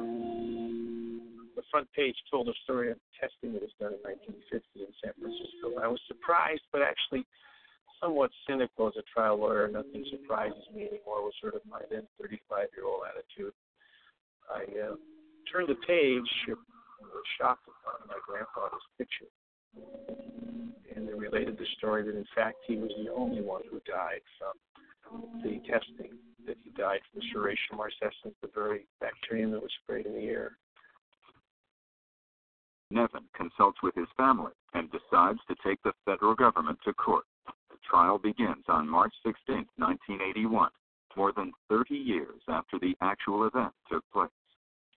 The heart of the case to me was that you can't test uh, American people like guinea pigs. I mean, if we have anything in our country, we proudly look at uh, with disdain upon the practices of the Soviet Union and the Iron Curtain countries of those days in the midst of the Cold War. So the heart of the case to me was this, this terrible discovery that uh, we were no better than what we were describing. Three months later, on May 20th, the Honorable Judge Conti rules against Nevin on all counts. He concludes that the Army's decision to test falls within the discretionary function exception, which gives the United States government immunity from lawsuits on such matters.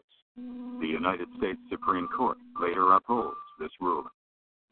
What would have been required to win this case would have been to overcome hundreds and hundreds of years of tradition of governmental immunity that we got from uh, from England, and that was a king and it was still a remnant of our law, even in America, with our form of government. And His Honor at least felt it became clear that uh, we couldn't overcome that uh, that special protection the government has. You just can't sue the government for these important matters, uh, says the immunity doctrine. And so, what it would have taken to to win the case would have been to overcome that immunity doctrine, and at least in these judges, it wasn't so. San Francisco is not the only city targeted for a simulated biological attack. Declassified documents show that two years later, a similar test on a much larger scale takes place in Minneapolis.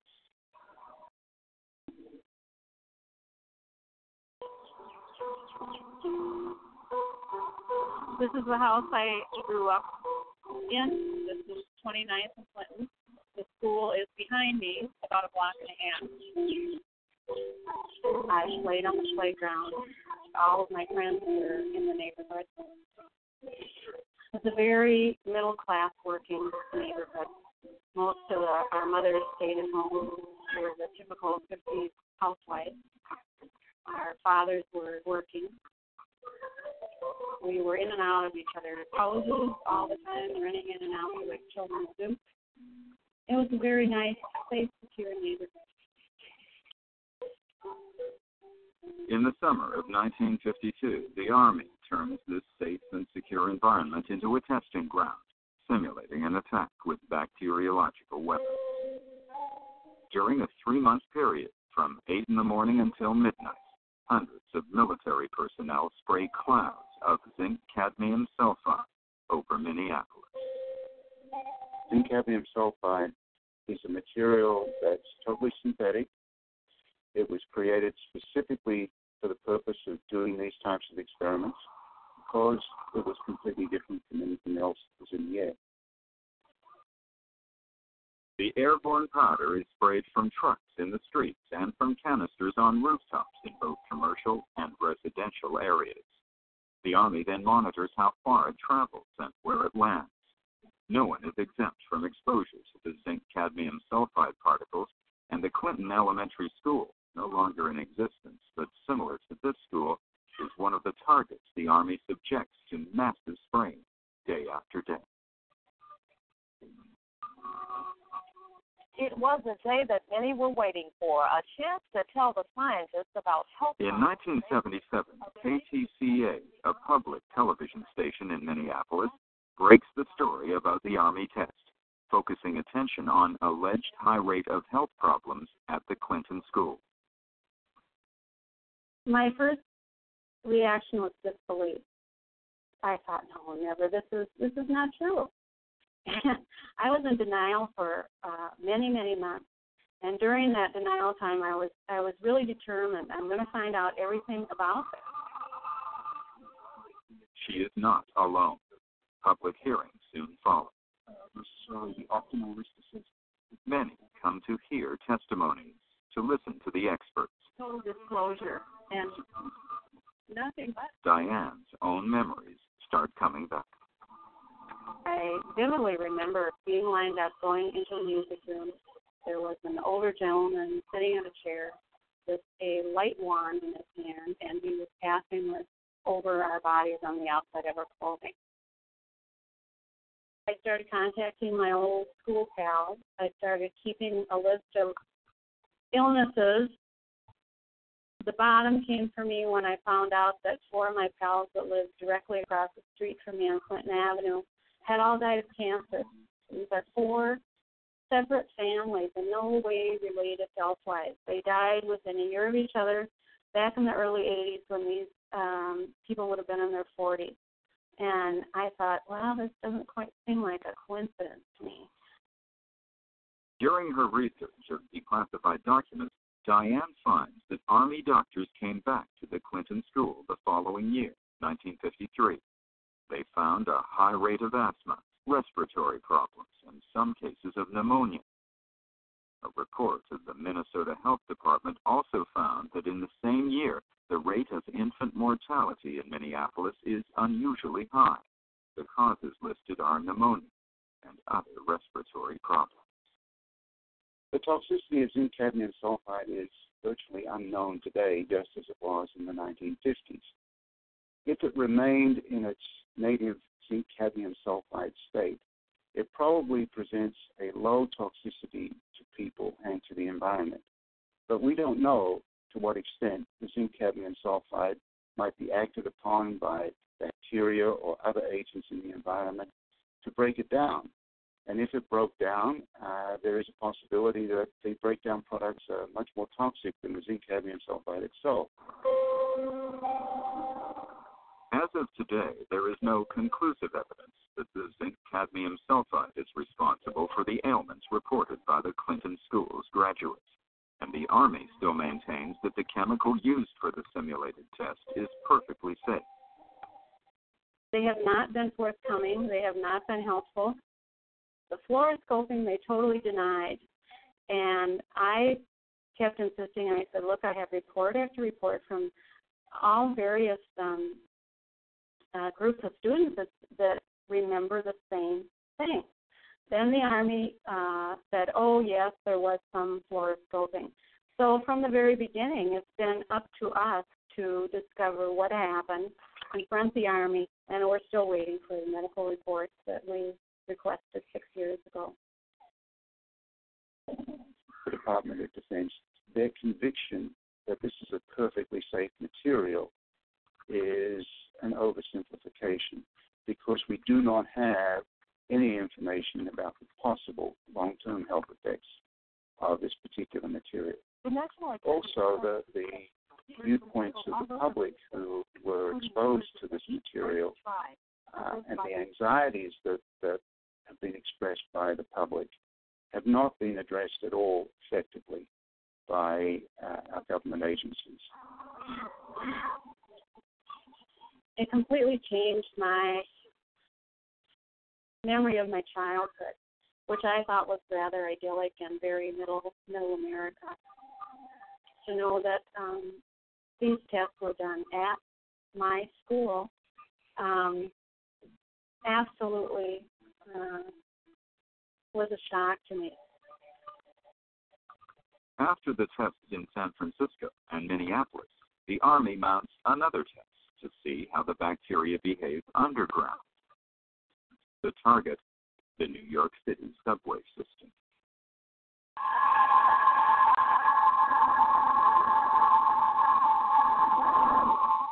Over a three day period in the summer of 1966, plainclothes Army agents simulate a bacterial attack on unsuspecting commuters on the Broadway subway line. In their briefcases, the agents carry ordinary looking light bulbs filled with bacteria called Bacillus subtilis variant niger, a non toxic microorganism. The agents enter the subway station and wait for the confusion of the train arrival. The train pulls to the platform. The agents discreetly open their briefcases, taking out the light bulbs, then drop the bulbs on the ground, releasing bacteria into the air.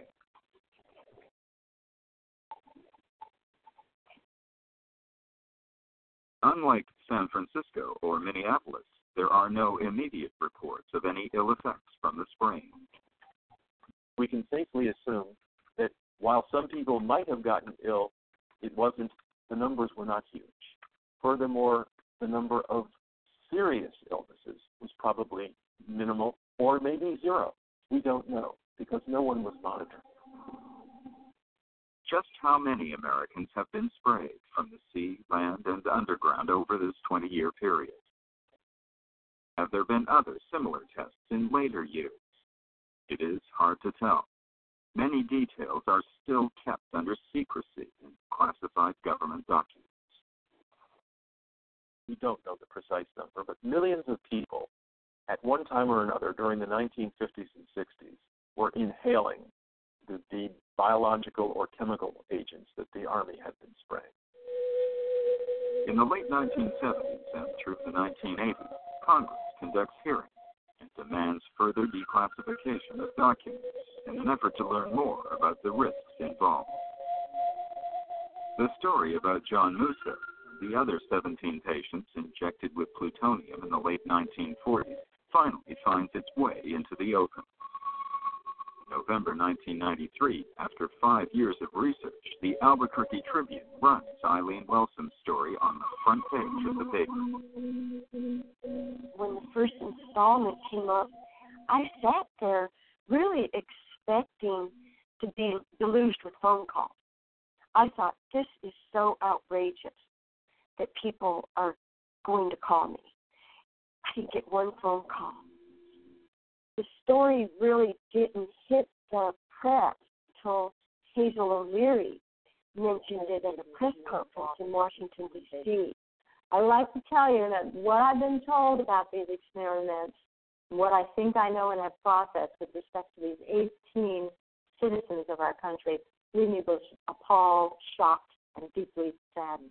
And if the government had in fact been responsible for, had been the proximate cause for harm or danger uh, to the lives of any of our citizens, then the government ought to be in a position to own that and also to compensate for it. But the first time I uttered those words, there was a firestorm. I had no idea that anyone would think that that was a bizarre, strange thing for a cabinet officer.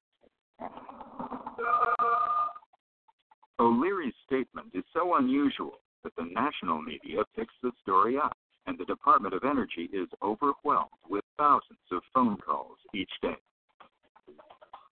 She starts an in house investigation at the Department of Energy. The task is not an easy one. It requires a review of millions of documents in government archives and warehouses all over the United States. Many of them are still classified. O'Leary brings the issue before President Clinton, and in 1994 he forms a presidential advisory committee to look into human experimentation with radiation. The committee does not investigate the bacteriological and chemical tests. After a year of intensive work, the committee submits their report to the president. If this committee's work is to mean anything, it has to be that 50 years from now, there does not have to be another presidential committee charged with investigating alleg- allegations of abuses of human subjects. The report reviews the history of human experimentation and investigates ethical standards, but it fails to satisfy the expectations of the victims. Essentially, what the committee did was say these experiments are wrong, but no one is to blame. So they did not find one doctor or one institution guilty. And as far as this large community of people who had been uh, abused and unethically used in these experiments, uh, the committee recommended that only the families of the plutonium patients be compensated. They came out with a report that does have some good information, but families of people who feel that they were used in these experiments are essentially still at ground zero when it comes to getting these documents. I think if I were on the other side, I'd, I'd be feeling the same thing. Uh, especially since the experiment, the effort had been had begun with such lofty expressions of ideals from me, from the President of the United States, and from uh, Ruth Faden, who chaired that committee. We overpromised because we were we were so naive. We didn't know the government couldn't and didn't know how to deliver. We were all very naive. This morning, I signed an executive order instructing every arm and agency of our government that conducts, supports, or regulates research involving human beings to review immediately their procedures. Some new procedures are already in place. There really aren't any serious risks to the study. A lot of people may have a tickling or a gag. Doctors who conduct such experiments have to explain in detail the nature of the study and obtain a written consent from the patient. For me, please, and we'll get started.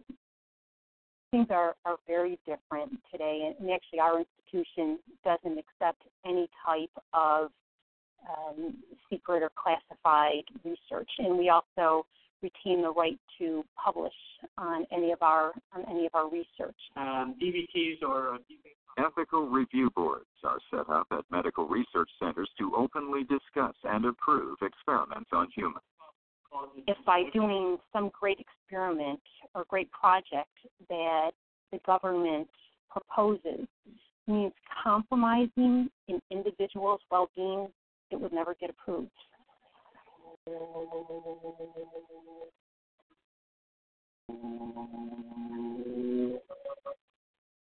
So today, on behalf of another generation of American leaders and another generation of American citizens, the United States of America offers a sincere apology to those of our citizens who were subjected to these experiments, to their families, and to their communities.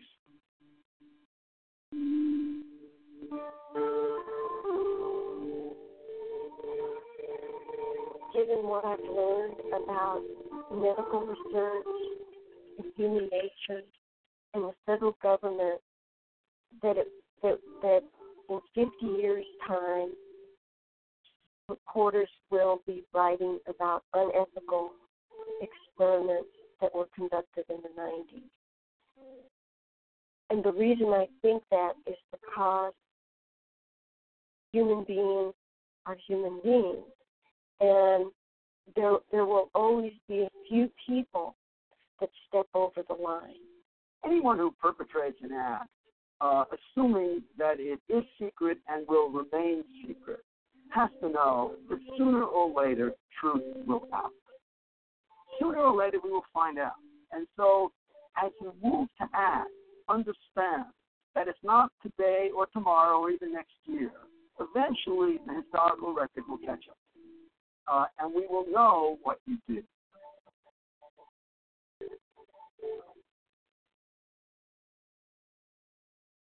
Human experimentation hasn't been limited to the United States. The British government recently admitted that millions were secretly sprayed with a toxic chemical in the 1950s and 60s. Military officials conducting germ warfare experiments thought they were spraying a harmless substance, but later discovered the chemicals may have contributed to medical problems. Critics accused the government of gambling with public health.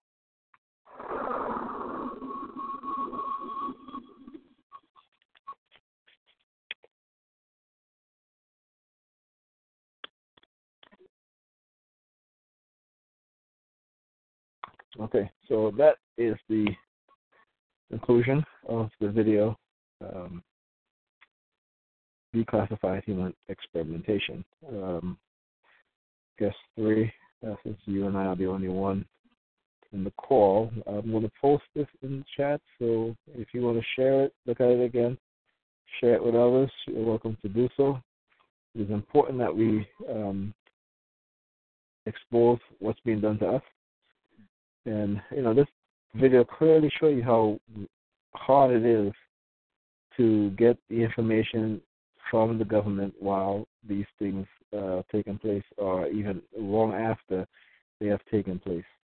And um, you know, if it wasn't for the testimony of some of the victims, you know, their significant other, their spouses, wouldn't have known what was happening to them, and yet uh, the government uh, refused to take any responsibility for what they have done. Uh, I mean, it's just atrocious. Uh, it's like what's happening with us today. You know, and you know we're not the the first. We're definitely not going to be the last. And I think we have to continue. We have to do our part and continue to expose what's happening. So hopefully it will change for future generations. Well, hopefully, you know. And I think one of the first things that we as the people have to do, people have to wake up and stop being followers. You know, stop being uh, so easy to be manipulated. It's not, it's, and it's no fault of their own. But I think when when you become educated in these matters, and you educate people in these matters, you give them a better chance of being awake and being uh, and and not being uh, exposed to the lies and the manipulation that the government does to get them to participate uh, in these sort of um, experimentations, right? And I'm talking about uh, civilian perpetrators, okay? And so, um, you know, we have to do our part, right? Well, okay, it's uh, I'm gonna uh, end the call, and um, I'll be here again next Tuesday.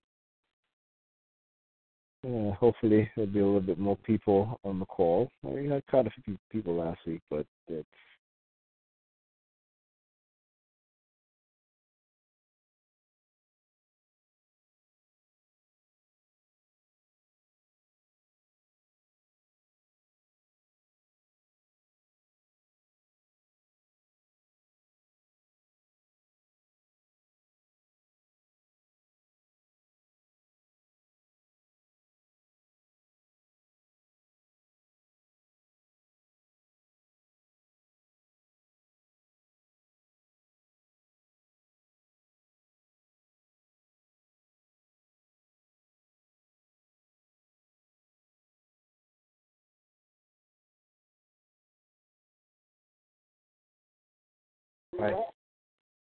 I am back. I was dropped from the call. Hi, Ann. Uh, it's been a while since uh, you know. Were you on the call last week?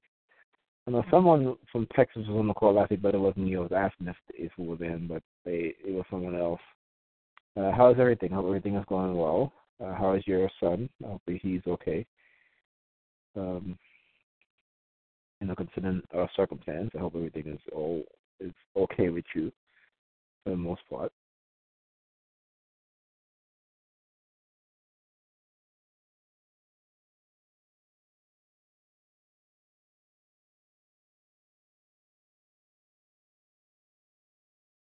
Yeah, I know. Um, you know, they they usually do that to me sometimes where uh I'll try type it in the chat and it takes a while for it to be displayed. What what can you know what can we do? All right? I mean these people have their hands in everything. Uh, you know. Um, oh really? Wow. You're a senior already. Oh He's going to be off to college soon. Well, I know you prepared him for the real world. You know, the world, the the the the the, the true, uh, I guess, uh, understanding of the real world. So he'll he'll be fine. And um, well, that's great. That's great.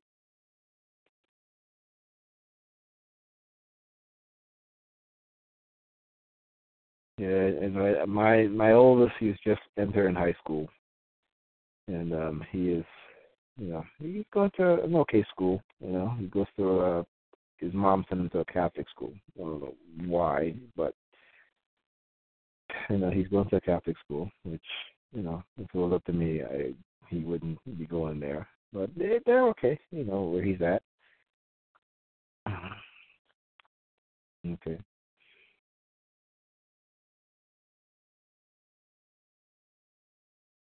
Okay, so how's he? How's he? He's doing? Is he? Is he okay? Get over some. You know, let, let me let me end the um the the, the recording. Hold on a sec.